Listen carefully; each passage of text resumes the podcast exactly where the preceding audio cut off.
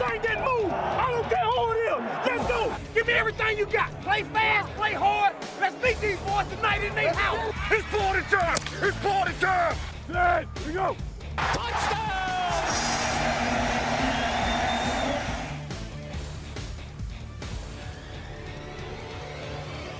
Welcome into the Week 16 edition of the Eagle Eye in the Sky Football Podcast. I'm your host, Fran Duffy, and yes, it is Week 16 of the NFL season here in 2014. Uh, two weeks left in the regular season. Crunch time here for the Eagles. Obviously, a tough loss on Sunday night against the Dallas Cowboys. Uh, currently in the in the back seat in the NFC East, outside looking in with the NFC playoff picture. But a big game down in Washington on Saturday afternoon. Let me bring in my uh, my cohort here, NFL Film senior producer Greg Cosell. Greg, it's Week 16. It's a big game for the Eagles this week. Fran, I, I can't believe that the Eagles are outside looking in. I mean, after they beat the uh, the Cowboys on Thanksgiving night, I just thought, wow, this team's on a nice roll. We're going to be heading into the playoffs, and uh, now I guess they need some help. Yeah, they need some help. It's uh, the scenario is is well, there's there's lots of different Right. scenarios, but Well, number one, they need Andrew Luck to have a big game Sunday afternoon. a big game from Andrew Luck would be nice. Uh, obviously, most importantly, the Eagles do, by most accounts, need to win out. Almost certainly, Right. the only way that they can get in without winning out would be if they won one game and Dallas were to lose out. So, um, you obviously don't want to uh, don't want to have to root for that. You want you want the Eagles to win out and then see what happens there. Uh, but look, you you got to take care of business. It starts with Washington this this uh, Saturday at 4:30. But let's look back real quickly at this Dallas game. Uh, offensively, you watched the, you watched the tape on Monday. What were your initial thoughts? Uh, a very up and down performance, I thought, and and as we've talked before, I believe that this Eagles team is really fueled by their offense, and even putting aside the opening play that led to that first touchdown, the Eagle offense. It took too long for any sense of rhythm to develop. Uh, it was what middle of the second quarter before they really started developing that sort of relentless rhythm that defines the Eagle offense at its best. And I think when their offense really struggles, that this team seems to struggle. And it was it was not a good performance. There was no consistency to the run game. Mark Sanchez uh, missed some throws that he has to make in the NFL. You can't miss open receivers. He missed a few too many. Yeah, in a lot of ways, the script was flipped from Thanksgiving, where uh, you know the Eagles were able to jump on the Cowboys down in Dallas in Week 13, and look, this 21 nothing hole just proved to be too much to overcome. The Eagles were able to come back, take the lead in the fourth quarter, but uh, you know when it, when you have to come back from 21 points down, it takes a lot out of you. They weren't able to hold on to the lead. Uh, really, the the run game had some success early on, but like you said, there were there were some issues in the pass game. I thought that one of the issues that I don't know if it's getting talked about as much. People talk about the issues on third down. They had some issues on first down as well. A lot of plays that went for three yards or less, Right. Uh, and you know, really that keeps you off schedule, and it hurts this offense when it comes down to it. No question. This is an offense that is ultimately built on gaining five, six, seven yards on every play, and you're not seeing that. And and one of the things which I think we talked about after the game, on the post game, is that the Eagle offense seems to be a little condensed right now. And there's not really a vertical passing game. There's not even really a deeper intermediate passing game. Everything is played within sort of a 20 yard area. And it's really difficult, no matter how well you're executing. It can be very difficult at times to really play consistently when you're sort of forcing yourself to play in such a confined space. You're easier to defend. Yeah, I thought on that on, you spoke to the post game show. I thought Ike Reese brought up a really good point when we were Yeah. on the air that it's almost like we're playing in the red zone throughout the entire game Yep. because you know and the obviously fans know the issues they've had in the red zone, so you can kind of see what the issues are that you're having right now. Um, is it not fixable? No, it's obviously fixable. It's definitely fixable. It's definitely fixable. Yeah. So it's just a matter of you know going out and executing at a, at a higher level against the Washington Redskins, who you know defensively they've had their share of breakdowns. We'll we'll get to the Redskins though. Before we jump to Washington, uh, the Eagles defense. I know you didn't get a chance to fully get through that tape, but from No, that, that one I did. oh you did get I through the. Eagles Yeah, tape. yeah, okay, what, what were your thoughts getting through the D? I, I thought the run defense was really, really good. Um, the Cowboys ran the ball a lot simply because of the score, but they didn't necessarily run it well. Um, I believe the backs ended up with, I don't know, uh, maybe 38, 39 carries, but for only what? Not, not very many yards. The only the only number I went and looked was on the stretch run plays with Demarco Murray. Uh, he averaged 2.6 yards per carry Right. on the stretch run. So they ran a lot, but Yeah. not well. no, And you know, it's funny. It's very easy to rip Bradley Fletcher, and we all know that he's been under siege from a lot of different places. But it's funny how games work out because the Eagles had a lot of snaps in which they doubled Bryant, they doubled Witten, and they did a real good job. And then on a few man coverage snaps, they got burned. And they, you know, by the way, they played man coverage on Thanksgiving night as well. Yeah, by the no way, question. and, and Cary Williams and Bradley Fletcher played well, but it's funny how this league works. Two weeks later, Bradley Fletcher in particular got burned a few times, and all of a sudden everybody wants him out of town. No one said how good, you know, how well he played after the Thanksgiving night game. No, you're exactly right. It's like it's almost like an offensive lineman in that position where Right. if you're not getting beat, then you're not you're not getting talked about. And uh, you know, obviously, like you said, those guys. I actually talked about in my piece last week. Cary Williams, Bradley Fletcher, and Nolan Carroll actually manned up Dez Bryant one on one in situations on thir- uh, on Thanksgiving and made And- and plays made against plays. Dez Bryant. And you know, that those plays just didn't happen on uh, Sunday no, night. and this team's played man all year, and at times they've played it really well. At other times, like Green, excuse me, Green Bay, and a couple of plays the other night, uh, obviously it, it didn't go very well. But this is what the team has done all year, and that's I'm sure what Bill Davis will continue to do. Yeah, no question about it. Uh, moving on to Washington, really the big story here is obviously the quarterback RG3 was able to get into the game through the injury to Colt McCoy and played you know 99% of the snaps there uh, you know against the New York Giants. What were your thoughts after watching RG3? Well, first of all, he was benched a number of weeks ago, Yep. and he was benched because he pretty much locked up mentally. He couldn't run the offense. It he was non-functioning as an NFL starting quarterback. And you know how it is, Fran. Coaches work and work and work. They spend 20 hours in the building sometimes, maybe 24, Yep. um, and they put together game plans. And when you get what you want in the pass game, you know, when you call the right route concepts against coverages you anticipate, and it's there, those are the throws the quarterback has to make. Non-functioning is usually a, a, a negative term when you're talking about the uh, the quarterback. Correct. position. So, And RG3 was not hitting those throws, not even throwing some of those. right. So he got back in this week and he played better. He functioned within the offense. Jay Gruden did a really good job designing things specifically for him. Uh, a lot of play action, boot action, defined reads, eat what we uh, often what we call either or reads, where you look here, you look there. If it's not there, maybe you run. Um, so he got him functioning at a higher level. There's still a lot of issues. He's still not a comfortable player in the pocket. The longer he's in the pocket, the less effective he is. Uh, I think he's a he's a player you can blitz, and they now have an issue. I don't know what Trent Williams' status is. He came out of that game in the third quarter, and their O line at tackle in particular, th- there's some real issues there. Yeah, Morgan Moses was their backup, the rookie second. He didn't come pick. in in this game. Well, he's been out. He's been on IR. Yeah, they So- moved Tom Compton from right tackle to left tackle and brought back in Tyler Polumbus, Polumbus, who was bad in the beginning. and of the year. that's a little problematic yeah. going against this Eagles defense. Yeah, no question about it. Uh, the run game, Alfred Morris, the stretch run game, obviously another team that likes to employ that scheme, uh, has been up and down lately after kind of being the, uh, the really the the jump start of that offense for you know, the last couple of years. It's been kind of up and down in terms of production over the last couple of years. It's been an odd year because there are some games where it looks like the offense runs through Morris, and there are other games where it it seems like he's an afterthought. I think if I re- if I'm not mistaken, Fran, I think last year he had the second most carries per game after Adrian Peterson. yeah, I think that's I think that's correct. And this year, he wouldn't even be close to uh, the league leaders in, in carries per game. So it's been a very erratic offense. Some of it's a function of the fact that their defense hasn't been very good and they've gotten behind in games. But Morris has not been uh, the sort of the bell cow, the, the foundation of this offense the way he was the, his first two years in the league. Yeah, no question about it. And then going over to their defensive side, uh, look, they're- have had their share of issues. Injuries obviously play a part, but even the guys that have been in there from the beginning, there have been a lot of blown coverages. I can think of the game against Indianapolis a couple weeks ago where you're Yep. playing basic cover three, basic two And, I- man, and which uh, which safety blew it on the Moncrief touchdown?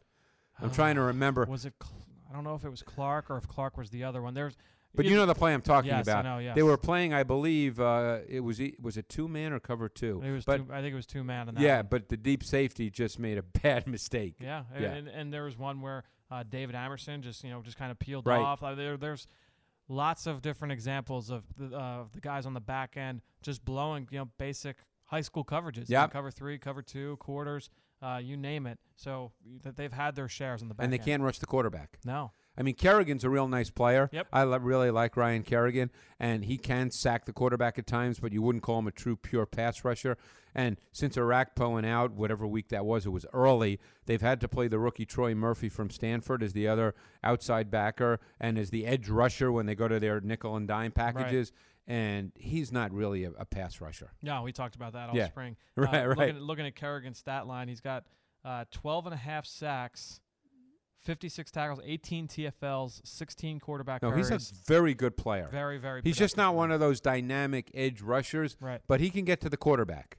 Yeah, no, no, no question about it. Uh, they've got a couple of athletic inside linebackers, Perry Riley, Keenan Robinson, Yep. guys that they kind of employ in uh, in different ways. What have you seen from those two guys? I really like the year Keenan Robinson had. He's one of those fast flow, sideline to sideline, rangy guys. And I think he's only going to get better. I think this is his first full year starting, and uh, I think he's going to be a good player.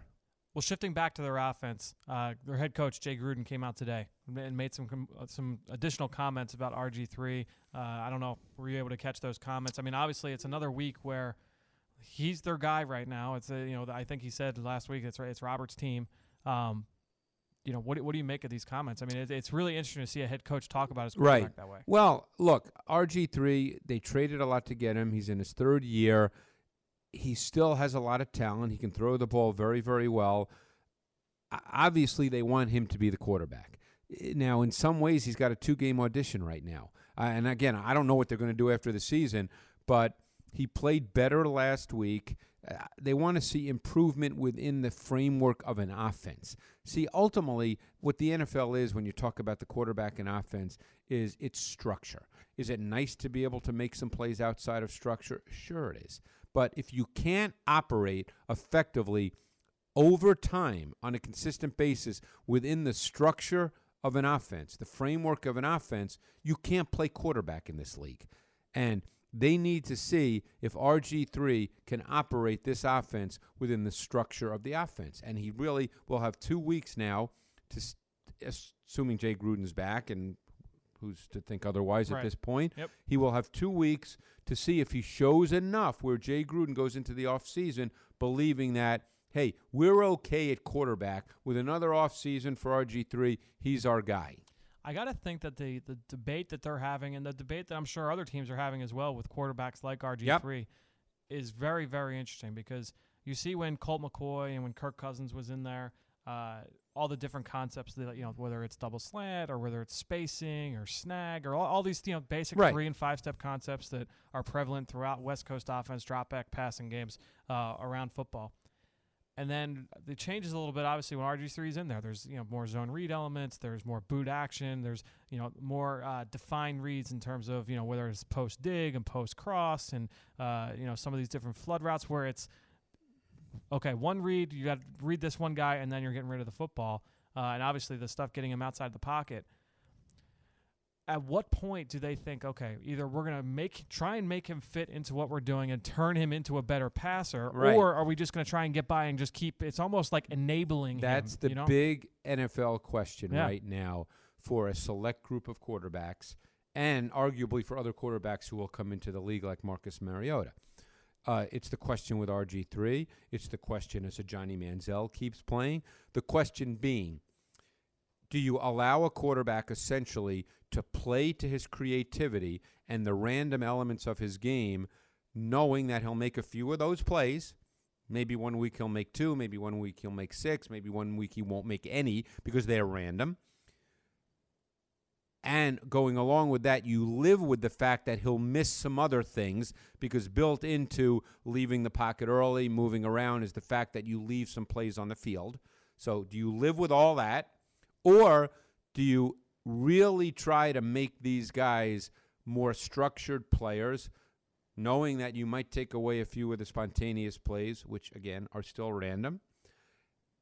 Because if you don't try to make a guy a pocket player, what eventually happens is they leave so much on the field, they never get to to the point where they're refined. They when it's third and nine or or they need to make plays from the pocket. They can't quite make enough of them because they never develop the skill set. They never advance to the subtleties of the position. So it's it's the most to me intriguing question as you go forward with the movement, the so-called movement dual threat quarterbacks. I, I have my point of view. I could well be wrong. There's no definitive answer as we speak this week, Fran. Right. But it's something that people in the league will have to look at. I mean, you look at a Colin Kaepernick seemingly regressing. You look at a Cam Newton who's kind of a week to week player. We don't know what he is in any given week.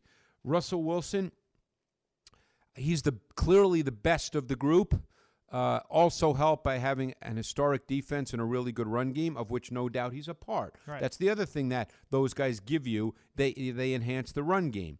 Um, we'll see about a Johnny Manziel. He's another guy who's going to get t- two more starts as the season plays out, as will RG three. When you've seen, because I know you watch Carolina every week, you watch San Francisco every week, uh, and you've watched them obviously Yep. throughout their career. When you see those two guys, we'll start with Kaepernick. Has there been? And we played the 49ers early in the year, and I, you know they've obviously played a lot of games since then. Right. in this year compared to other years, have they have their offenses looked different in terms of the different uh, plays and the way that they play the game? Obviously, I know in San Francisco it was much more of a, a run oriented Right. offense in the past, but in terms of the passing concepts, was it are they still the same, or is it that he has they're trying to get him to do more stuff within the pocket and he's just not able to take that step? I think they've tried to move in that direction, and he's missed. Right now, he's he's almost where RG three was. He's locked up mentally. Yeah. Uh, I mean, he's just not understanding, or I shouldn't say, he probably understands it if you put him at the board. It's not registering within the game basic concepts against. This week, for instance, they had a classic double seam route, vertical seam route against single high. Great call. Can't cover both. You can't cover both, Yep. okay? And and you know as a quarterback what you do. It- You know you have it. You take the snap. You look one way to get the safety to move that way, and you throw it to the other seam. I mean that's basic stuff. He was so locked up, he didn't even plan his back. He had his back foot, and he just took off, and he got sacked for a you know, two yard loss. He, he didn't. It didn't register, and and we're talking simple stuff. So he's locked up. Um, but I think they've tried to to get him to play better. And I'm sure a lot of people believe that, hey, just let him run around. He's really athletic. And they've tried to do that at times as well.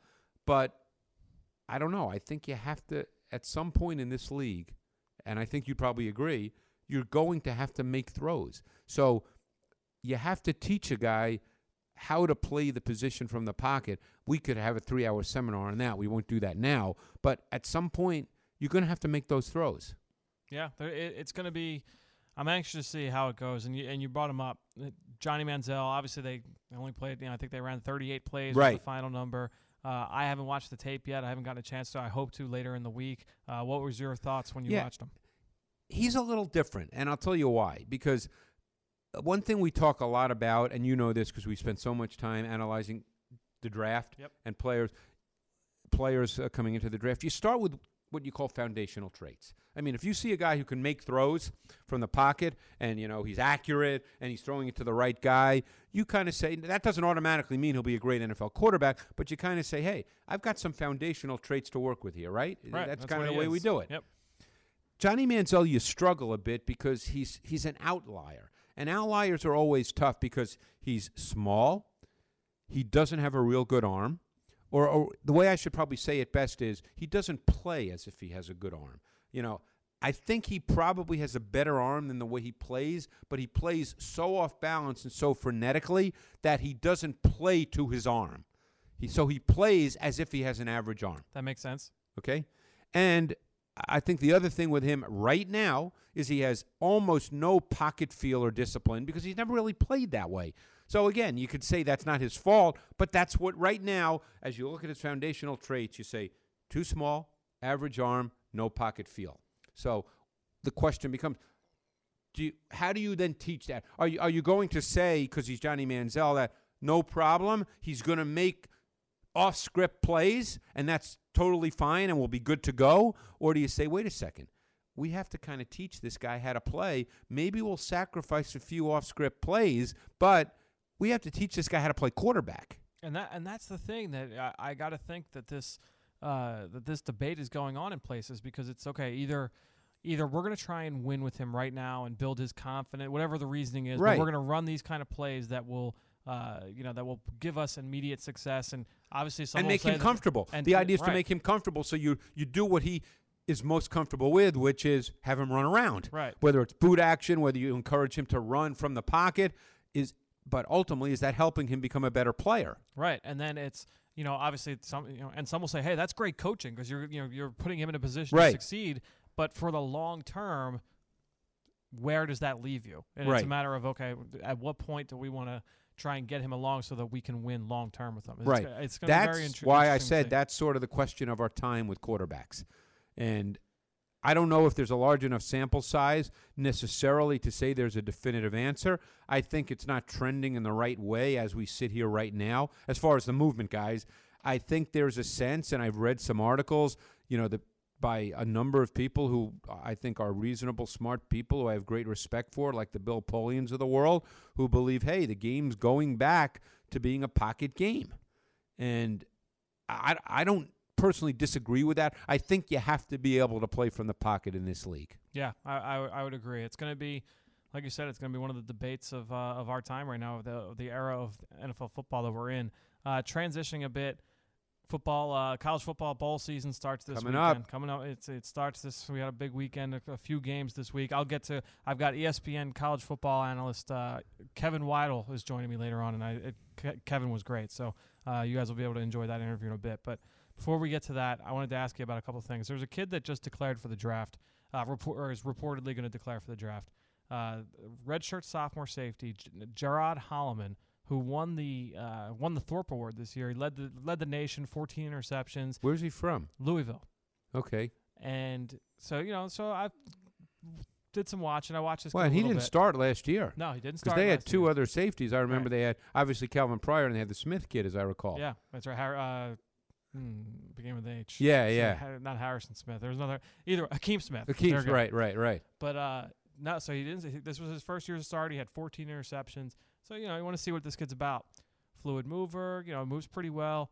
Obviously, had a ton of production on the ball, but you watch him against the run. You watch him running the alley. A lot of bad angles. Doesn't show the ability to tackle consistently and get his man to the ground.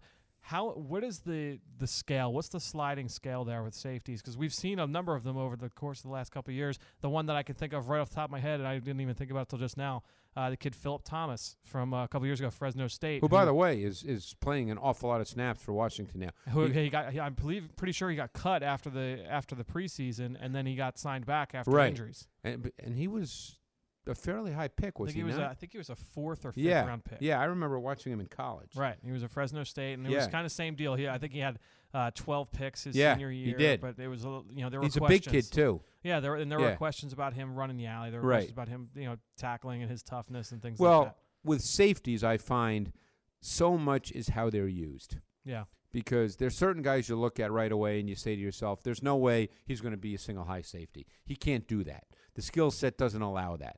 But and then there's other guys you look at and you say, "Boy, they're going to have a tough time playing in the box.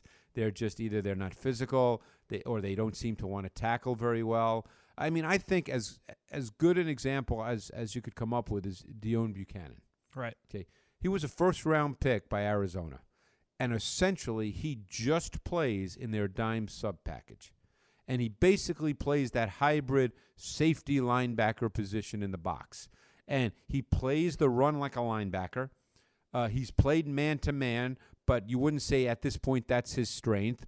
But they, they understood, I think, what he was coming out and how best to use him, particularly early in his career. And I think that's the case with a lot of safeties. You have to really discern what their skill set is and understand what they are. Because a lot of those guys, if you put them in positions um, like deep safety, if they can't play it, they get exposed really fast in this league. Because in this league, guys find the safeties that either can't run well, can't cover man to man, and that's a big issue for safeties now. So you, I think safety is is a position as much as any where you have to have a sense of how that player will be deployed in the NFL. While we're on the discussion of safeties, uh, I haven't we haven't talked about this guy, but Kenny Vaccaro, Uh, Yeah. I know he, you know, obviously had a huge year last year before I believe he broke his leg right before the playoffs started. Um, so And he missed the game against the. Eagles, and he got benched this year. What what what happened? I mean, I, last year I was, I know we both were really impressed I my play. sense is, you know, and, and again, when you watch tape, you don't know the assignment of every player. You can kind of sometimes, fig, you know, figure it out based on your understanding of defense and Right. how guys fit. But my sense is that he played with a real lack of discipline, and it, we talked about quarterbacks before, n- not running the offense, the offense non-functioning. Yep. When when a defensive player plays with a lack of discipline, it only takes one on defense, and the whole defense can look really bad. And that's my sense with Kenny Vaccaro. Very interesting, and it's a, it's a shame because, you know, he's got a ton A of ton talent, of talent. ton of talent. Yeah. Maybe it's a wake up call. Yeah, absolutely. Well, we'll see. Well, Greg, uh, well, let me ask you this: bowl games this week. Well, actually, Who's playing this week? Do you know? we got we've got s there's some interesting ones. You got uh, Utah, Colorado State, so the, the- you'll get a chance to see uh, Garrett Grayson going up against Utah. There's, Ah, some, okay. there's some interesting uh, defensive guys on that team too. It's not a bad defense. no, all, you know, so- I'll take a look at that game although we will uh, we will be here in the studio because when that game's on. I bet. I believe so. Oh. yes, so never mind. You All right, I guess. I'll You'll have to watch You'll have Eagles to wait game. a couple months. Yeah. Um, but now there's that game. Uh, who else plays? There's a few other games on Saturday.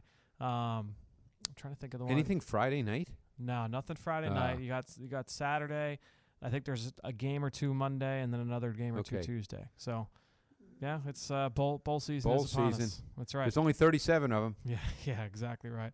All right, well, Greg, appreciate it once again for joining me, t- taking the time out of a busy Tuesday night. Uh, that'll be, let's see, week 16. We got one more down for the regular I hope season. we have more than one. For Oh, you. outside. So I mean, one more for the regular Yeah. But uh, that'll that'll do it for our, our sit down here with Greg Cosell. I told you I caught up earlier with Kevin Weidl from ESPN. Let's get to that interview. Joining us now on the Eagle Eye in the Sky podcast, ESPN college football and NFL draft analyst Kevin Weidl. You can follow him on Twitter at Kevin W underscore ESPN. Kevin, welcome to the show. How's it going? How how you doing today, Fran? Uh, doing great, man. We're uh, a few weeks out here from the Shrine Game, and the NFLPA game, the Senior Bowls in a few weeks. It's uh, you know, exci- exciting time of year. You you wait for the college football season all year long, and then it just like a blink of an eye, it's gone, man. It's unbelievable. Everyone loves Army Navy, but when I woke up on Saturday morning, there was definitely a void that can only be filled by South Alabama and Louisiana Lafayette and all the other teams that are playing on uh, on Saturday. But, it's uh, a little depressing. It, it's a little depressing, but hey, at least we got football on, huh? Yeah, no question about it. Well, football, bowl, you know, college football bowl season is upon us. The first games start this Saturday, and while there aren't a ton of big name teams playing, there are quite a few intriguing prospects. You know, particularly the quarterback position. Uh, the first one I asked you about, the first guy I wanted to ask you about, South Alabama quarterback Brandon Bridge. He's taking up residence down there at Ladd-Peebles Stadium in Mobile, where we'll be in a few weeks for the Senior Bowl. Big kid, transferred from Alcorn State, athletic, has a strong arm de- you know, with one definitely one of these toolsy type prospects that people could fall in love with. What have you seen from Bridge so far this fall? You know, you, you watch them, and we there's so much left to go in this process, and we've done a lot of the bigger guys. and We got to get into these more small school, smaller school guys. We got some more to study on him, but you know, just from the eyeball test, he- I think you hit the nail on the head. The tools. I mean, the, the guy's got size. He's got athleticism. You know, he's got a big time arm, and, and you see flashes of it. Just the inconsistencies, I think, with the lower body mechanics. I think the overall accuracy from short to intermediate, especially deeper parts of the field, can really hone that and become more consistent in that area. So to me, you're looking at a guy like you said. I think he's a developmental type prospect, late round. I would say right now until I get to study him a little bit more. But you have a guy that you, you have a, a, a nice mold of clay here, a, a pile of clay here that you can mold maybe into a nice prospect. So he's certainly has got some intriguing skills. Obviously, very raw and, and needs a lot of uh, you know coaching and training at this point. But certainly going to garner some attention from scouts. Well, fans will get another look at Bridge at the NFLPA All Star Game. That'll be broadcast on E ESPN2, if I'm not mistaken, to a national audience. Definitely a player worth checking out. The next guy I wanted to ask you about, he'll be down at the East West Shrine Game down in St. Petersburg in a few weeks. That's Nevada's Cody Fajardo. They play Louisiana Lafayette in the New Orleans Bowl on Saturday. Fajardo's another one of these movement guys, has some athleticism. What have you seen from him throughout his career?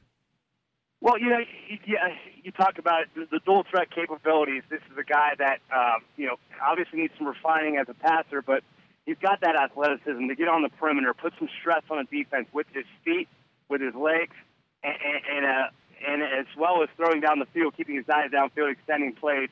and creating that big play down the field. You know, the one thing you you want to see a little bit more from is a little bit more poise, patience in the pocket. I think for any quarterback to succeed at the next level, the biggest issue is can they function from the pocket? I think to me that's the baseline you have to have for a quarterback to, to sustain success at the next level. Going to be interesting to see his type of development. Scott's going to get a good look at him down in Tampa, and uh, you know we'll be interested to see how he turns out. And I can't wait to get on to his coach's tape. I, you know, I've, I've watched a lot of TV. I haven't watched a ton of them on coach's tape yet, so I'm interested. He's an intriguing guy I want to watch.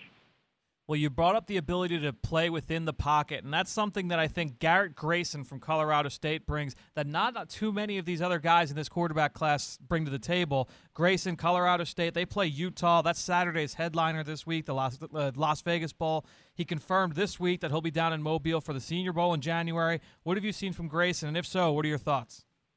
Yeah, you know, you know, you, you see a guy that that is comfortable in the pocket. I think, and this isn't a very deep quarterback class. You, you look at the top I think you got two guys in Winston Mariota, if they both elect to come out, that are pretty strong. But then you look at the depth, and there's just not a ton this year compared to other years uh, in terms of depth. But Grayson's one of those intriguing guys that he is that pocket type passer that feels comfortable, can function, you know, sees the field, can, can get through progression style reads, anticipate, and throw in the tight window. It's going to have a great platform down there in Mobile to really make a, a mark. I think a lot of people I haven't watched a ton of him because he's out of Colorado State but I think he could come out there and really, you know, create some buzz for himself, putting together a strong week in Mobile. I'm excited to watch him. Well, on the other sideline in that game, the Las Vegas Bowl, there are a couple of other Senior Bowl invites from the Utes. Up front, you've got defensive end Nate Orchard, one of those high motor pass rushers, has been really productive this year. In the secondary, you've got cornerback Eric Rowe, another one of these big cover guys that can run a little bit. What have you seen from these two guys? Let's start with Orchard up front. Uh, you look at Orchard, you know, at, at right around 6'3", 255 pounds. You know, not not the biggest guy. You like the motor. I think he's going to be a Sam linebacker, a 34 outside linebacker. I don't think he's big enough to be a, a, a you know three down defensive end. You want to put him in a nickel packages, he's shown you know he's shown quick first step. You know, he's got the ability to get up. I just wonder about the ability to consistently bend the edge, uh, the torso flexibility there. I think he stalls out sometimes, feed the power. But no question about it, he's been disruptive. Anytime you get a guy with that type of motor, and I think he's got that athleticism to hold up if he does transition to 34 outside linebacker, spot drop, hold up in space. He's an intriguing guy. I think right now you're looking in that fourth, fifth round range early on. Got to get into his tape from this year. But what I saw in the preseason, I think coming from last year's spring, I gave him a fifth round grade. I'm interested to see how much he's improved. I know the production stepped up. I want to get into the tape and see if the type of the player and the skill set has made that step as well. I think you nailed the, the or you hit the nail on the head there with Orchard. It, will be really interesting to see what position he ends up playing at the next level because you know people forget a guy like even like Teddy Bruschi when he was at Arizona State. He played defensive end. He ended up being a Mike linebacker inside. Not that I think that Orchard could make that transition as inside linebacker, but it, he's one of those guys. You know that body type. You wonder what exactly his fit will be at the next level. So I think yeah, you, you, certainly a little bit of a tweener. Yeah, no question. Well, it's that time of year. We've got underclassmen declarations pouring in. The big name this week, Auburn wide receiver Sammy Coates, a guy I watched in the offseason I really, really liked just because of his physical ability. Had some issues with drops this year. But what do you think this kid's ceiling is? You know, anytime you get a guy with that type of size and speed that can stretch the field, he's an exciting playmaker. And in this league anymore, you watch the receivers, especially the top guys you see play in and play out – they're bigger, more explosive receivers that can get down the field and win in contested situations. Now, Sammy Coates has a lot to improve. He's got to improve as a route runner. He needs a ton of polish in terms of detail, setting up defenders within his stem. And you talk about the drops. There's so many focus drops where the ball, you, you watch him and he's wide open. He gets open, he separates, and he's five yards beyond the defender, and then falls him in the hands, and it just does not able to secure it. So you get frustrated in that time sense, but then he also provides those big plays. So I think anytime you get a guy like Sammy Coates where he needs some polish, but he has that big playability, it's a give and take. It's what, what do you want? You know, you're going to get some drops, obviously, but you're also going to get a lot of big plays from him. So he's going to be intriguing to see who takes, you know, if, there's a team that needs a vertical outside threat, a guy that can stretch the field, you know, almost uh, like a Donte Stallworth type player. I, I think, you know, Coates will be in that. And I'm interested to see, I, you know, we haven't done a full evaluation on him, but I would imagine he's right in that, you know, later day two range, early day three target area right now. with a chance to move up. You know, if you get into his tape and you really like it, we still got to get into it and, and see what he's got on the coach's tape. Well, he's going to have a chance to improve himself. Reports are, and it hasn't been confirmed yet, but reports are that he's going to accept an invitation to the Senior Bowl. He's one of those guys who falls under the new rule that if you graduated early as a redshirt junior, you're able to go. And apparently, he's going to graduate this December, so he's all set and could be playing down in Mobile in a couple weeks. Yeah, it'll be exciting. We get him; it'd be a nice addition to that. Hopefully, uh, you know, Marcus Mariota will follow. That'd be awesome.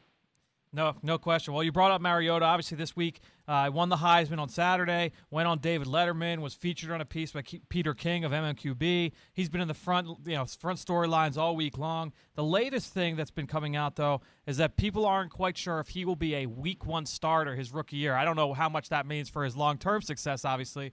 But what have you seen from Mariota uh, from what you've watched of him so far? You know what? Let's hope he's not a Week One starter. I think people expect these guys to come in and be a, a quarterback like an Andrew Luck situation.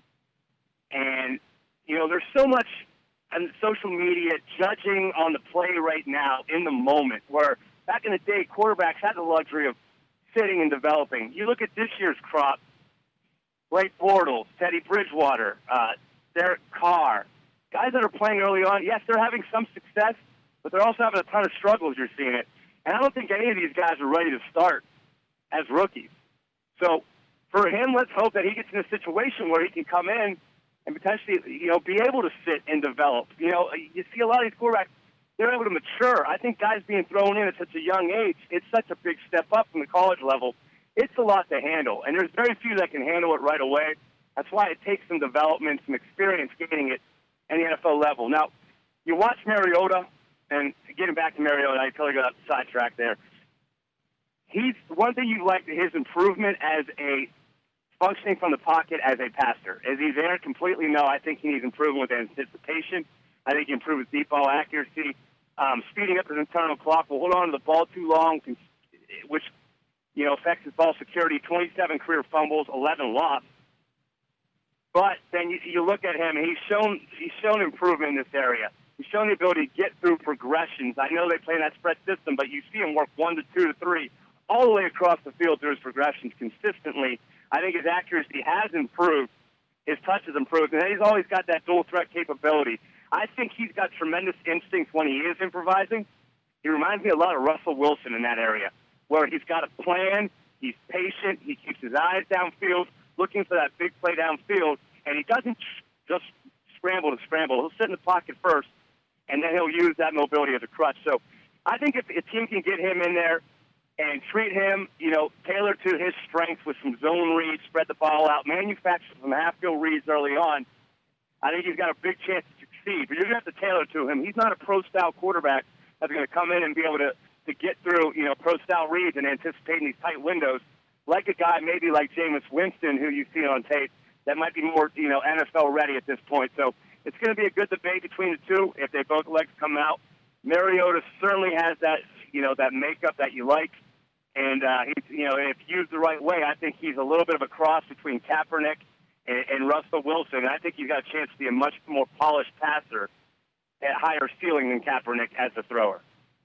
Well, it'll be an interesting discussion over the next few months. The last guy I wanted to ask you about, preparing for the interview, Kevin, I went to your Twitter handle again. That's at Kevin W underscore ESPN. I just wanted to see who you've been watching lately, ask you about a guy that you've you know done some in-depth work on. The first name I saw you tweeting about him a couple days ago, Pittsburgh tackle TJ Clemmings. I couldn't agree more with your 140 character assessment. I love this kid's ceiling. What did you see from him? If you could just expand on that. You know, it's so funny, Fran, and you go back and you watch his tape last year, and it's his first year playing right tackle, and you, you don't know anything about him. I knew nothing about him, and I was studying Tom Savage, and uh, you know Savage was taking a beating because his offensive line was so poor, and the right tackle, you know, was kind of the running joke because he just didn't under, didn't have any awareness. His technique was awful, and, and we were like, "Who is 68? He's so bad," you know. But then you know, you start hearing some buzz about him in the preseason. I'm like, really? So you go back and watch tape, and I go watch him play. I watched Pitt play Iowa this year up in Pittsburgh. I want it live. I walk onto the field and I see this guy's frame. Unbelievable. 6'5", 315 pounds, 34 inch arms. He is athletic. He carries his weight well. He's not fat. He's got all the raw tools that you you you love to see. I think he's got the highest ceiling in terms of physical ability of any tackle in this class. You know, he's got inline power. Um, he's got a strong punch. He's got tremendous feet and lateral quickness to recover. Now you wonder about the awareness and the experience because he's only played one year of high school football. He was a soccer player growing up, played one year of high school football, came to Pitt as a defensive tackle. Now he's on his second year at at, at offensive tackle. But you've seen tremendous improvement from him in terms of awareness, in terms of even patience in his pass pro from earlier in the year to later in the year. When I go back and watch that Miami tape, one of the best tapes he's put out together all year. You know, he had, he had, he'll still lunge at times and, and will be off balance, but that's all correctable. And to me, I think T.J. Clemmings, once scouts start to see him and people see his physical ability and really get into his tape, he's a guy that I think is going to rise up a lot of boards and has a chance to go in that, you know, I think mid first round range, even a little bit before, once people really get a hold and see this guy and see his frame up close. He's got tremendous upside, and he's a guy that I'm very, very intrigued about.